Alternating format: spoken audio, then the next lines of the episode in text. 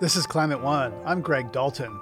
Paying someone to offset your carbon footprint holds a lot of appeal, but the reality is complicated. If the system works perfectly, then every carbon credit cancels out a real ton of CO2 that is emitted. And when the system doesn't work perfectly, you end up with a net increase in CO2 emissions. Carbon offset markets have been plagued by scandal and failure for years. Right now, the offset market is broken. So it's really hard for buyers of offsets to filter out what are the real credits and what are the false credits. A new nonprofit wants to buy emissions permits from regulated markets and lock them away so other polluters can't buy and use them. And each permit you take out is effectively reducing the cap. Is there a better way to regulate and use carbon offsets? Climate One's empowering conversations connect all aspects of the climate emergency. For more than two decades, carbon offset programs have promised individuals and businesses that they can reduce their overall carbon footprint by paying someone else, somewhere else, to reduce their emissions. But in practice, this often doesn't accomplish the intended climate benefit. Lisa Song is a reporter for ProPublica who covers the environment, energy, and climate. In a series of stories earlier this year, she detailed how one specific forest carbon offset program in California failed to deliver on its climate goals and actually resulted in more carbon emissions being released into the atmosphere. Later in the show, we'll explore some possible ways to improve the system. First, though, Climate One producer Ariana Brocious speaks with Lisa Song about her reporting. Can we start with some basics here for people who maybe don't understand the nitty gritty of carbon offsets? How do carbon offsets work at the most basic level? Basically, carbon offsets are about paying somebody else somewhere in the world to reduce their carbon emissions and then claiming those reduced emissions as your own. One of the things about climate change is that no matter where the carbon emissions come from, they all end up in the same atmosphere and all help fuel climate change. So if you are a company somewhere that perhaps would need to spend a lot of money to reduce your own emissions, if the government allows it, you could spend less money and pay someone somewhere else to reduce their emissions. And so, do those work the same if, say, I take a flight and I want to offset the carbon footprint of my trip? Is that the same as a company who um, wants to pollute more, or maybe is limited in how much they can pollute, or burn fossil fuels um, in this case, and and buys an offset for that purpose? They are similar in the sense that it's all about paying someone else to reduce emissions. But if you are someone who is flying and wants to offset your own emissions, you're likely buying carbon offsets from what's called the voluntary marketplace. That means you're buying emissions reductions that help you feel better, but they are not being accounted for in some sort of government mandated climate program. Whereas what's happening in places like California is they have a government mandated climate goal and they are counting every ton of CO2 that goes into the air. And those carbon offsets in California are part of this mandatory emissions reductions program. So, in the compliance market, if you are a major polluter, the government has regulations that force you to reduce your emissions by a certain amount. And so, in either case, I'm kind of curious why so many of the carbon offset programs that are available take the form of protecting land like forest that already exists, as opposed to things like planting new forest or um, other kinds of carbon absorbing tools that we may have. Yeah, that's a good question. I think part of the answer has to do with that there is a huge push for good reason for conservation and for biodiversity. And there's no doubt that we need to preserve the existing forests we have, particularly a lot of tropical forests and rainforests, in order to help meet our climate goals. Um, protecting forests is definitely good for the environment and for climate change. And I think in some ways, by by emphasizing these forest protection based carbon offsets, you are allowing people to fulfill two goals at once. The first one is reducing emissions in the atmosphere, and the second one is forest conservation. The problem, of course, is that we are documenting cases where these programs aren't working as advertised. Right. And I want to get into that in just a second. Part of the rationale for using existing forests also might be just that they're already a big carbon sink, right? And the loss of them would sort of further exacerbate the situation we're in. Right. So, forests, and particularly forests that have a lot of carbon rich tree species, uh, bigger trees that can store a lot of carbon, they've been pulling down CO2 from the atmosphere for decades, if not centuries. And if you were to cut down those forests because you need lumber or because you need to clear the forest to graze cattle or something, then you are releasing into the atmosphere a huge amount of stored carbon that's been stored for decades. And so the idea with these offsets is you pay people to preserve their forests and keep the trees standing instead of cutting them down. And then you give them credit for preventing those emissions. And how do those programs, the carbon offsets, fit in with larger cap and trade programs like California's cap and trade program? There are different ways that you can fit a carbon offset program into cap and trade. But in California, the way it works is that companies have to reduce their emissions by a certain amount every year. And they can, one way they can do that is through cap and trade, where they can maybe uh, buy excess um, permits for emissions from other companies that don't need them, or they can buy them from the state at auction, um, some companies also receive those emissions permits for free. And, and of course, there's the trade part where if you have excess permits, you can sell it to another polluter. But the state also gives them an option where they can reduce a certain amount of their emissions by buying carbon offsets instead. And so the state of California, through the Air Resources Board, has set up this carbon offset program where they're encouraging everyday landowners in the country to enroll their forests in carbon offsets. And then those offsets generated can be purchased by the polluters that are regulated under the cap and trade program. And your reporting for ProPublica has revealed that that program, California's carbon offset forest program, has actually allowed a lot more carbon to be released into the atmosphere, right? Why is that? Basically, it comes down to the rules as they were written uh, our story was reporting on a study that came out of a nonprofit.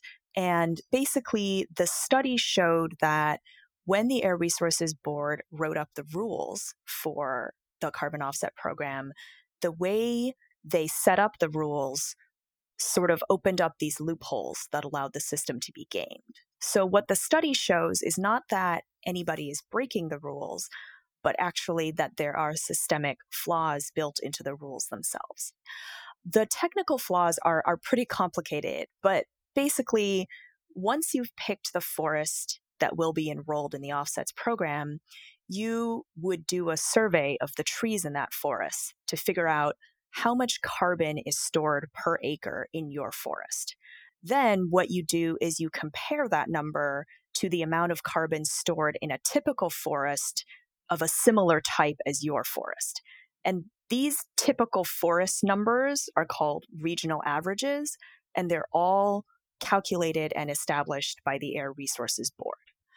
The problem is that these regional averages have been calculated using coarse data that doesn't take into account a lot of the nuances between different types of trees and different types of tree species. And what the CarbonPlan scientists discovered was they found a pattern where people are choosing to place offset projects in forests with very carbon rich trees, where the types of trees in their forest don't resemble the types of trees that went into calculating the regional average. And it's this skewing of the types of forests and the skewing of the difference that ends up inflating the carbon savings you're generating. So, just to kind of recapture what you said, how did that then result in there being more carbon emissions being released when the actual goal is to reduce them or limit them? Right, because every time a company buys carbon offsets. Uh, you know, let's say a company, a polluter in California, needs to reduce their emissions by 5 million tons that year, and they buy 5 million carbon credits that then gives them the right to emit 5 million tons of CO2. So the polluters' emissions of CO2 are real, all those 5 million tons, even if the 5 million carbon credits they purchased are not all real. So you end up, you know, if the system works perfectly, then every carbon credit cancels out a ton, a real ton of CO2 that is emitted. And when the system doesn't work perfectly, every carbon offset that is not real, you are not balancing out the real emissions. And so you end up with a net increase in CO2 emissions. Right. Okay. So I think there's some proponents of carbon offsets who would say that it's an inexact science, right? And that there's going to be some um, loss or it's not it's not going to be precise in every case but there are cases where those landowners may not have even been planning to log their forest right yes and that's a that's a separate issue uh, on the carbon accounting regional averages issue which was the focus of the CarbonPlan study they found that overall those flaws created up to 39 million carbon credits that aren't achieving real carbon savings. Separately, the study also pointed to the fact that, you know, one of the biggest questions we always have with carbon offsets is a carbon offset is only real if you are saving trees that would otherwise have been cut down. Because if the landowner was never going to log the trees, then they were never in danger and those emissions never would have been emitted anyway. And it's a very difficult thing to uh, prove what somebody would have done if the carbon offsets didn't exist. So this is a, a perpetual problem in assessing offset programs. And in California, what we were able to find was that there are certain cases, such as with the um, uh, Massachusetts Audubon Society, where what the society said in their paperwork was that they would have or they could have cut down a ton of their trees to a level that wasn't very realistic for a conservation group. And so that showed this other weakness in the program is that it's unclear how many of the carbon offsets are not real because the landowner would not have realistically cut down those trees. The reason why the California program is so important is that a lot of people, not just in the US, but around the world, look at California's cap and trade program as an, an example of something that really works and as one of the best carbon reduction systems in the world. And therefore, if people are just following in these rules without really scrutinizing them, then you run the risk of exporting these flaws to other states and countries. I'm speaking with Lisa Song, a reporter at ProPublica covering the environment, energy, and climate change. And we should note that the California Air Resources Board, who, as you said, designed this program, objects to some of your findings. What is their critique and how did you respond? Their critique is that their program is legit and they don't agree with the flaws that the study authors pointed out. Uh, I will say that we did give them a full chance to respond. Uh, weeks before we published the story, we sent them the complete study and its detailed methodology they didn't really comment on the specifics of the study itself or its methods. We also took pains to try and really talk to them and offered to talk on the phone starting months before we published, and they refused to give us a single phone interview. So, based on your reporting, what would be ways to improve this program or this kind of a program and avoid some of that overcrediting that's been occurring? really the key way to solve this is to recalculate those regional averages that are so important to figuring out carbon credits. And the CarbonPlan scientists in their paper offer one way of recalculating those regional averages. What they basically did was for every project in the program, they calculated what they believe is a more accurate version of the regional average by using data from tree species that more closely resemble the actual mix of trees in the project itself. So there's a roadmap if the California Air Resources Board wanted to look into into that. Yes, yes, there is. And you know, the CarbonPlan folks have offered their very exact version of the calculations and explained how they did it. There are undoubtedly other methods that you could recalculate the regional averages, and those would be very detailed scientific decisions and methods to discuss. And it is in the power of the Air Resources Board to figure that out and see if they want to do some version of that. So, another aspect of your reporting I found interesting is that tribes have kind of a mixed experience with this program. Can you explain some of the tribes that have been that have participated and what those mixed experiences have been? Sure. Uh, so one of the tribes is the Yurok tribe in California, and they have participated in at least two different carbon offset projects on their land. They have gained a lot of money from these programs and they have used some of that money to help buy back some of their ancestral lands and some of that money you know has gone to various cultural programs as well I um, interviewed someone from a different tribe, the, the Hoopa Valley tribe, where at least so far, the tribe is not inclined to participate in carbon offsets. They don't like the idea of giving somebody else the right to emit more CO2. So there's obviously mixed feelings and mixed opinions among different tribes on whether they want to participate. And another thing we want to be clear on is that you can have great conservation benefits and cultural and economic benefits from the programs, even if the CO2 savings are less than what was promised. And one of the key questions is are we willing to accept these flaws in the carbon math if it means we are getting these benefits in conservation? But can we even make that decision if we don't know for sure what percentage of the offsets are real? Well, Lisa Song, thanks for joining us here on Climate One. Thanks for having me.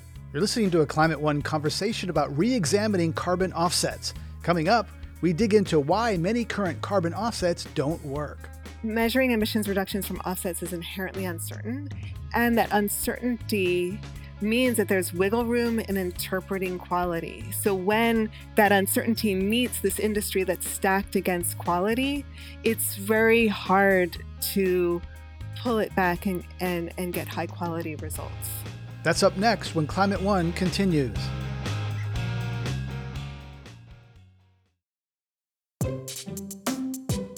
Barbara Haya is director of the Carbon Trading Project at the University of California, Berkeley. Michael Greenstone is the Milton Friedman Distinguished Service Professor of Economics at the University of Chicago and founder of the new nonprofit Climate Vault, which aims to fix some of the problems with carbon offsets we heard about earlier with Lisa Song. Voluntary carbon offsets are widely available, for example, for individuals buying airplane tickets and for businesses eager to look green. In some places, customers filling up their gas tanks see a notice saying the entire emissions of that fuel are offset by funding forest programs far away. The driver pays a small additional price to feel good about negating their climate impact. I asked Michael Greenstone if offsets like that work as advertised. Well, it's a terrific idea. Uh, and I think its starting point is a frustration that people have that government policy is not addressing the climate uh, crisis in the way that is merited. And in the absence of like robust government policy, people want to do something about their climate footprint. And being able to offset your emissions at the uh, fuel pump is a terrific idea. It's, uh, it's a terrific idea, allows people to participate.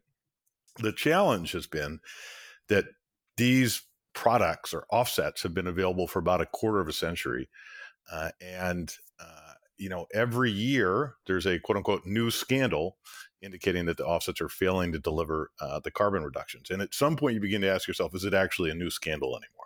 Mm-hmm. Is it structurally built into the these things that are f- inherently flawed? So, do you? What do you think? Is this? You know, do you trust carbon markets? Well, so I think we should be specific. I trust uh, compliance markets, uh, which are markets set up by governments uh, to restrict CO2 emissions. I think these voluntary offset markets uh, have a really checkered past. Uh, and you know the storyline is mon- uh, kind of a manana line. Tomorrow we're going to get this right, uh, and uh, I, I, think after 25 years, it's time to find a way for people to be able to express their desire, and organizations for that matter, uh, to reduce their carbon footprint. And I think we should stop. You know, what's the quote? Uh, it's only insane if you keep doing the same thing when it doesn't work over and over. And we should look for a new approach. So there's two markets. There's a compliance market, which are required companies, power plants, et cetera, required to reduce, measure, and reduce their carbon emissions. And then there's the voluntary markets, which is you and me want to offset a flight or are, are driving, and that's the market that Michael you're saying is is problematic. Uh, Barbara, when governments and companies stay, started designing ways to cut carbon pollution, they naturally wanted to do that at the lowest cost. They could do that directly by cleaning up smokestacks and tailpipes, or indirectly by building clean energy or preserving forests somewhere else. Is that misguided? Is, is that the right way to go about it? So, I mean, I, I agree very much with Michael that it's a compelling idea that isn't working and hasn't worked and hasn't worked for 20, 25 years. And I've thought a lot about why it hasn't worked for, you know, over two decades. And I think the problems are really built into the structure of the market.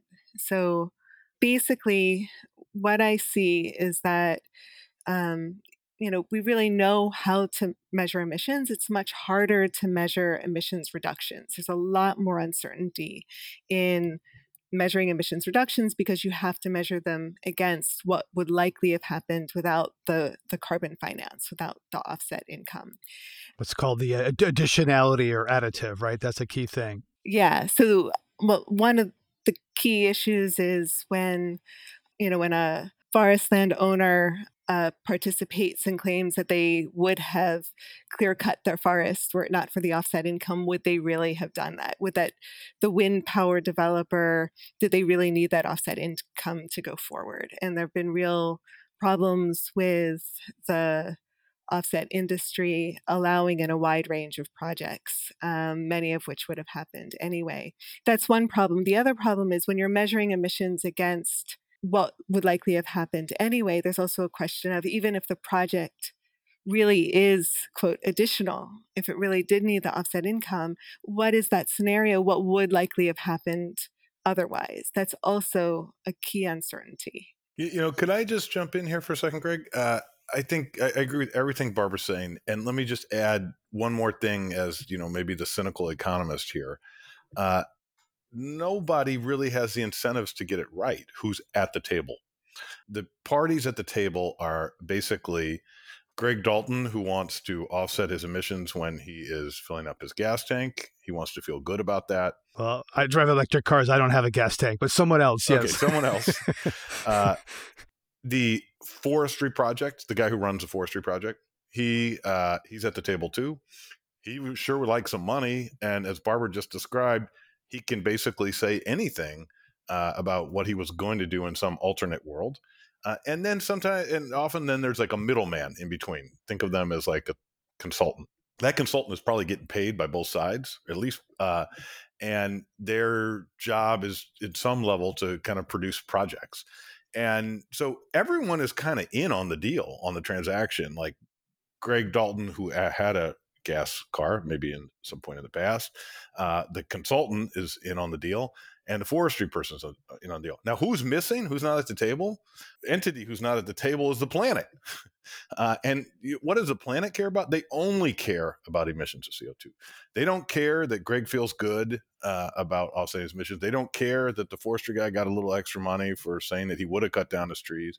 And they don't care that the consultant got some money. Like the planet only cares about emissions, and yet they're not at the table. And so, given that confluence of incentives, I think it's not terribly surprising when combined with Barbara's good point about how difficult it is to measure uh, avoided emissions, it's not very surprising that we're getting the results for 25 years that we've been getting.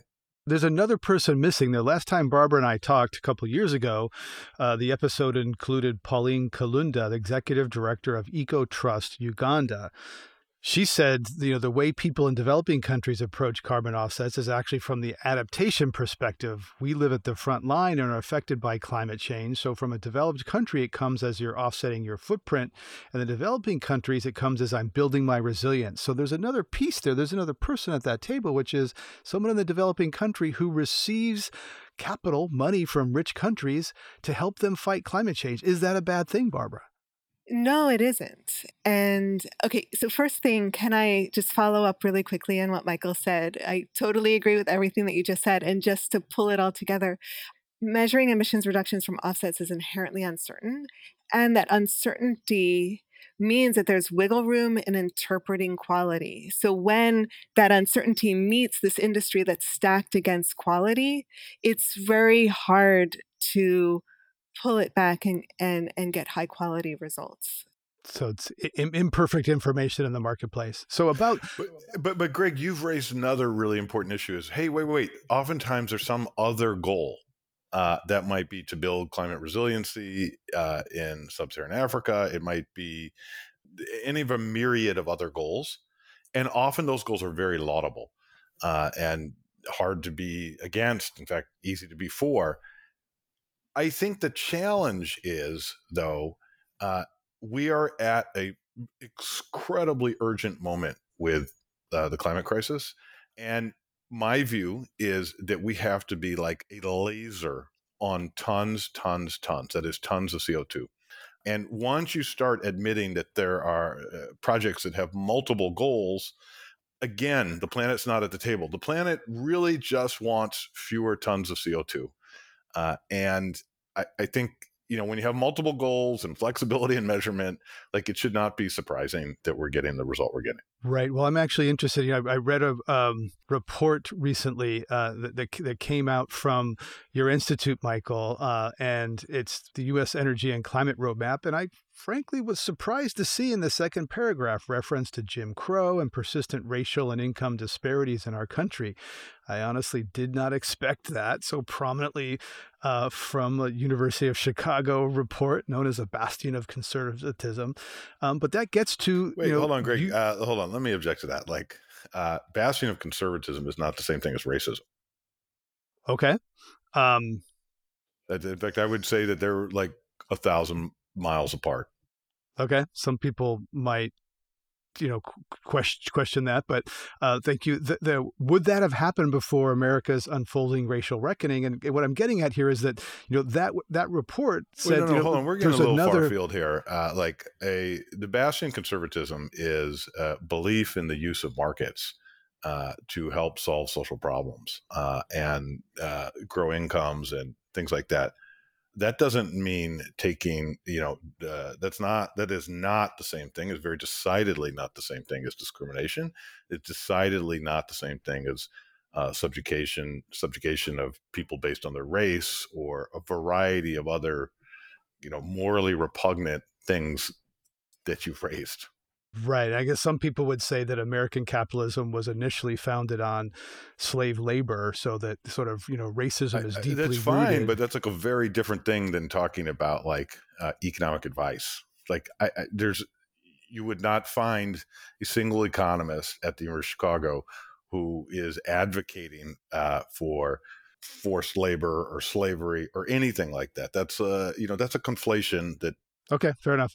Um, so we're we're talking about offsets and offsets. There there are there's some dimension of of offsets which is directing money toward people who've been disadvantaged, whether it's in in in poor countries or in poor neighborhoods. And one of the criticisms of offsets is um, so there's a generation of of capital and, and money flow here that some people want to address um, either current harms or past harms. And I think your your report you know gets at that and and is that a, a, useful part of offsets if it helps generates money? In California, there's a carbon market. 35% of the money is supposed to go toward disadvantaged communities. Um, and one of the criticisms of offsets is that it allows people to clean up another country, but they don't clean up their backyard.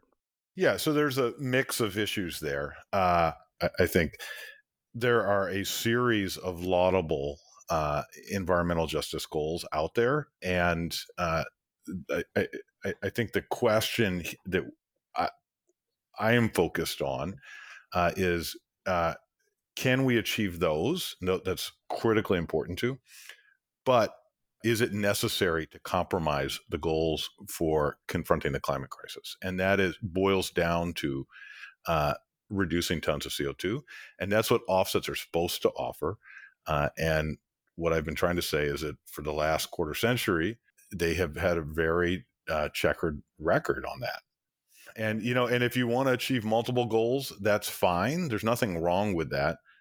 But then you should acknowledge from the start uh, this is not really uh, about re- reducing tons of CO2. This is not undoing, you know, the person who wants to undo filling up their gas tank uh, uh mm-hmm, of their car. Mm-hmm. It's maybe achieving other goals.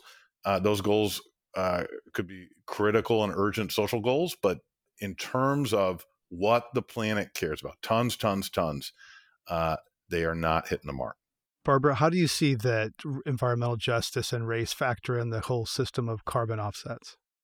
So two two thoughts there. One is that when you're talking about a cap and trade program, a, a, a set of um, climate policies, it's really important to take many issues into account, not just carbon. We need to recraft our our economy to drive this transition towards zero zero emissions really as quickly as we can.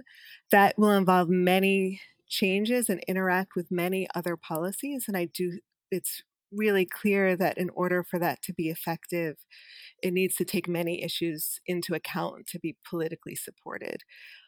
But if we're talking about the voluntary offset market, a few thoughts there is that one, right now the offset market is broken. So it's really hard for buyers of offsets to filter out what are the real credits and what are the false credits.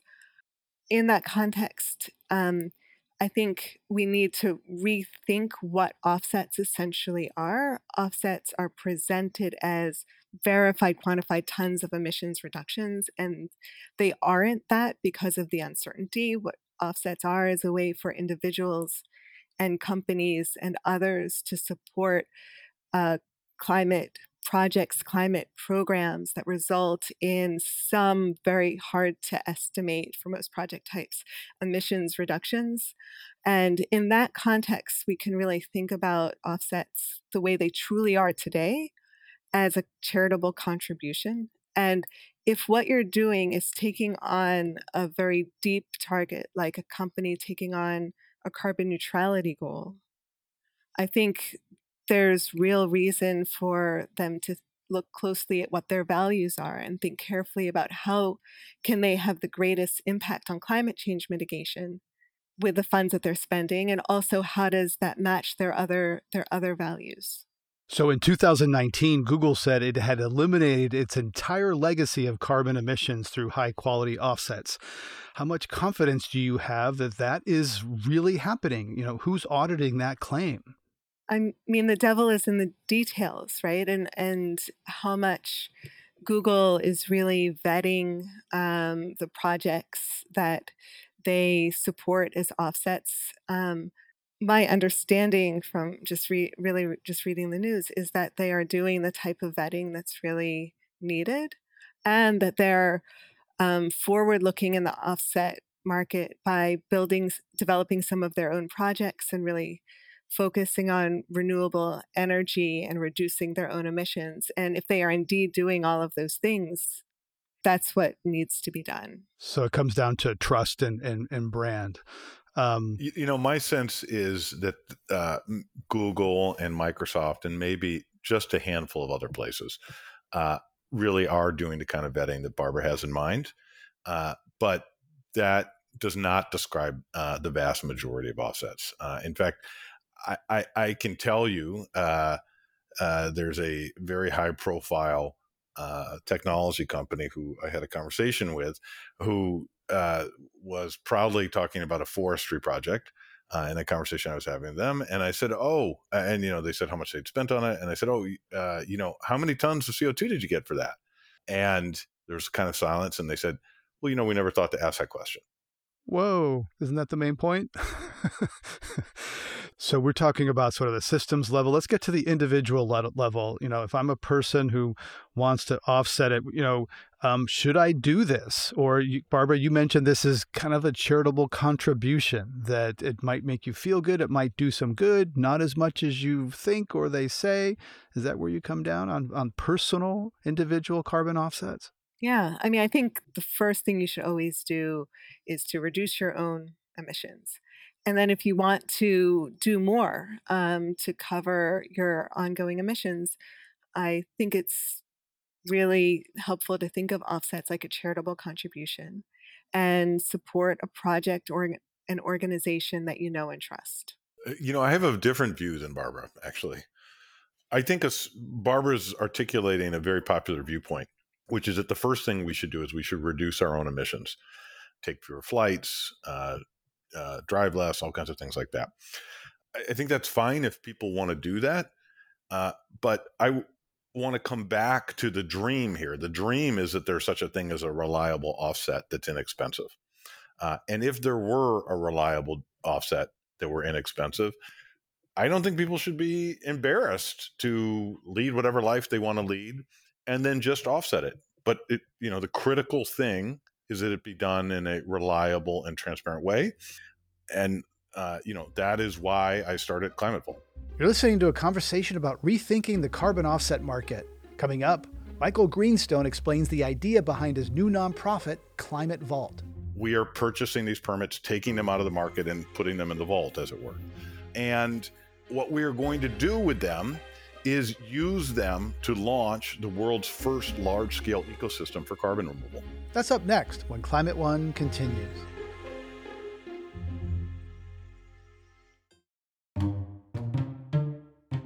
University of Chicago economist Michael Greenstone says his new nonprofit, Climate Vault, was born out of frustration over the historical failure of offsets.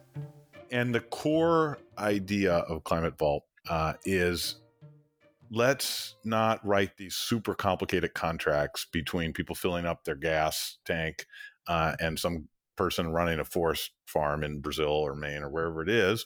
Let's just press the easy button governments around the world have set up what are called cap and trade markets uh, uh, for CO2. And in those cap and trade markets, they set a maximum allowable uh, amount of CO2 emissions. Uh, and then everyone who pollutes has to hold a permit. And there's only print as many permits as the max uh, uh, that adds up to the total they've allowed. And why not just go into those markets and outbid polluters for the permits? And each permit you take out is effectively reducing the cap. And the great, it, there's two great advantages of that.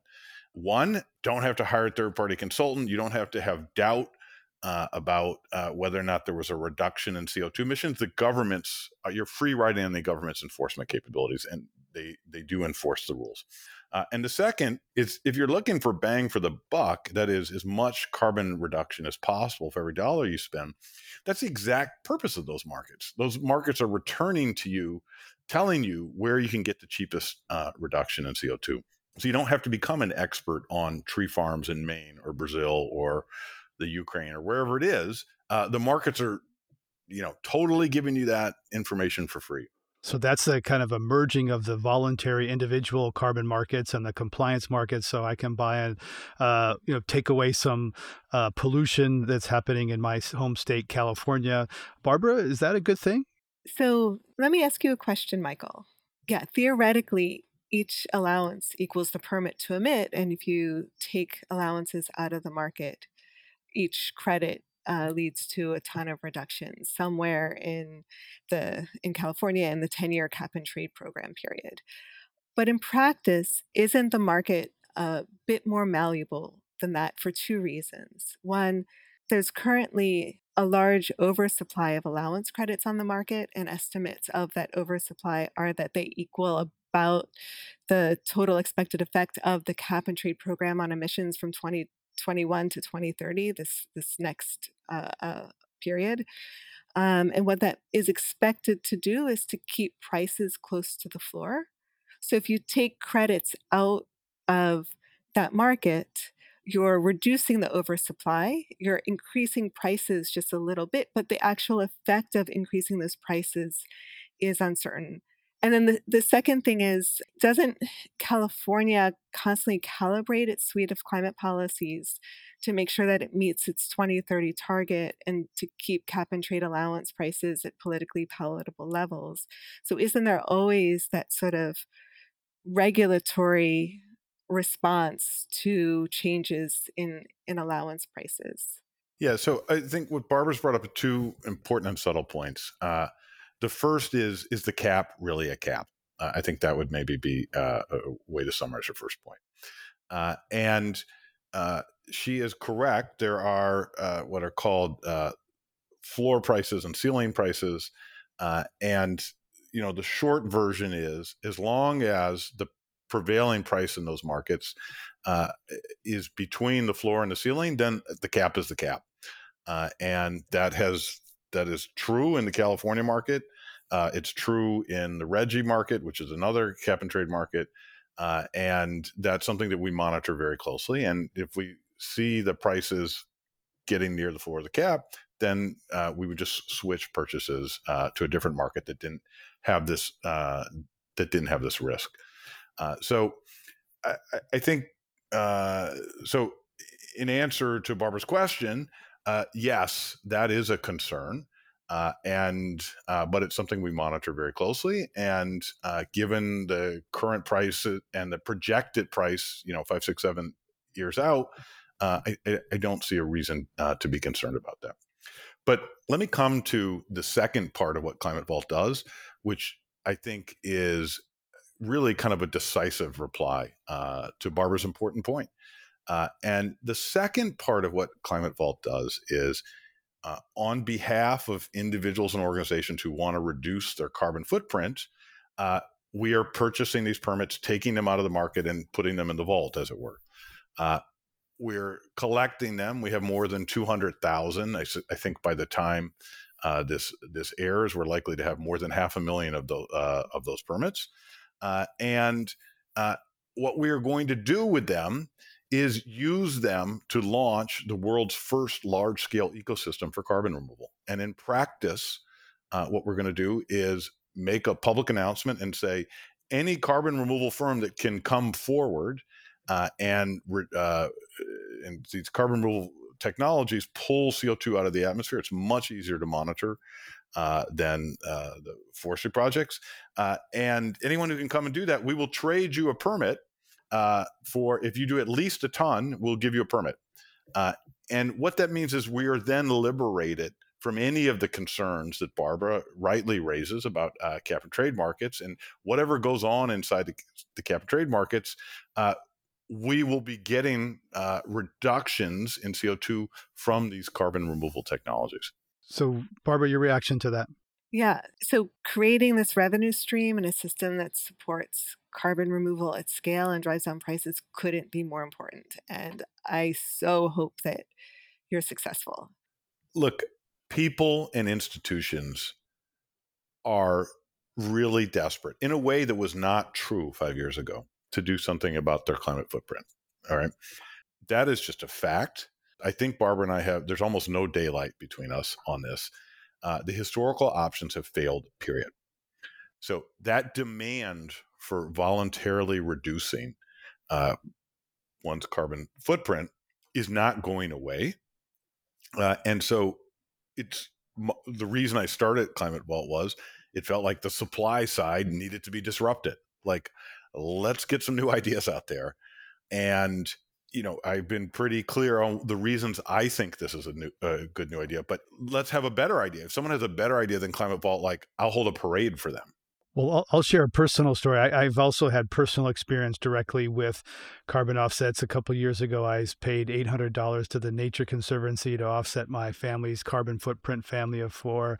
Uh, and a year later, I got a, a, letter from the Nature Conservancy, please renew your donation. And I was like, wait, what? No, this was not a donation to your general operating fund. This was a donation for a specific purpose, for a specific outcome. And I felt uh, cheated by that. So I went to the uh, Gold Standard, which is in Geneva. I thought, okay, they're the gold standard. I'd heard of them. Went on their website and, and bought some uh, offsets for here and there, this price in that country, and never received anything from them. I said, wait a minute, what did I just buy? and contacted them and said, "Oh, sorry, we you know we can't print out another certification from our system." That makes sense. So I asked for my money back. So looking at what Climate Vault is doing, I'm intrigued. And like you know, the idea of putting personal funds into an imperfect but functioning uh, cap and trade market in California or the Northeast, that's something that I think I would uh, would check out. Um, will it achieve the um, reductions that promised. I think part of that is you know trust in Michael and and and what they're doing, but uh, maybe it's not 100%, but it's better than uh, th- than doing nothing. But before we get to the end, you know, Michael, I was looking at that recent report, um, and which touched on the social cost of carbon, which is a similar related concept. Uh, during President Obama's time, it was about $58 a ton. The next administration set the social cost of carbon at one to eight dollars a ton. You know, what is the importance of this concept, and what is the Biden administration doing to infuse it into how the U.S. confronts the costs that burning fossil fuels inflicts on all Americans? Yeah. So, in full disclosure, uh, I worked for the Obama administration, uh, and uh, it was uh, my idea following the president's direction uh, that the United States, and I did this jointly with my colleague Cass Sunstein, uh, should have a uniform social cost of carbon. And what is the social cost of carbon? The social cost of carbon is the reduction in climate damages in dollar terms that you would get from reducing emissions by a ton of CO2. Uh, so it tells you the benefits of uh, reducing uh, CO2 emissions as you try to, as people try to do with offset programs. Uh, and as you, it, it is like the key Jenga piece in climate policy because climate policy and regulatory climate policy in the US requires cost benefit analysis. Uh, and you have to compare the costs of policies against the benefits. The reason one needs a social cost of carbon is uh, the costs are measured in dollars and the benefits are measured were measured in tons of CO2. Like that's an unfair fight. We know who's going to win that one every single time. The dollars are going to win. And so this is a way of converting the benefits of reductions of CO2 into dollars. Uh, and it is allows regulations that reduce CO2 to go forward through the cost benefit process and become rules that then we all have to comply with. Uh, bringing this back to Climate Vault, uh, the Biden administration has sent, set an interim figure of about uh, $51 per ton. Uh, my own view is, uh, and th- they're going to update it. My own view is that there's a very strong case for it being at least $125 a ton based on the old methods. And since it costs through Climate Vault about $12.50 per ton, uh, abate it, uh, that's like saying you can create 10 times uh, the benefits. So every $12.50 of cost for every ton, uh, you would be providing the world, you know, people in the United States, people in Bangladesh, people in India, the whole world, about $125 uh, of benefits. Like 10 to 1 ratio is pretty good. Hard to get right?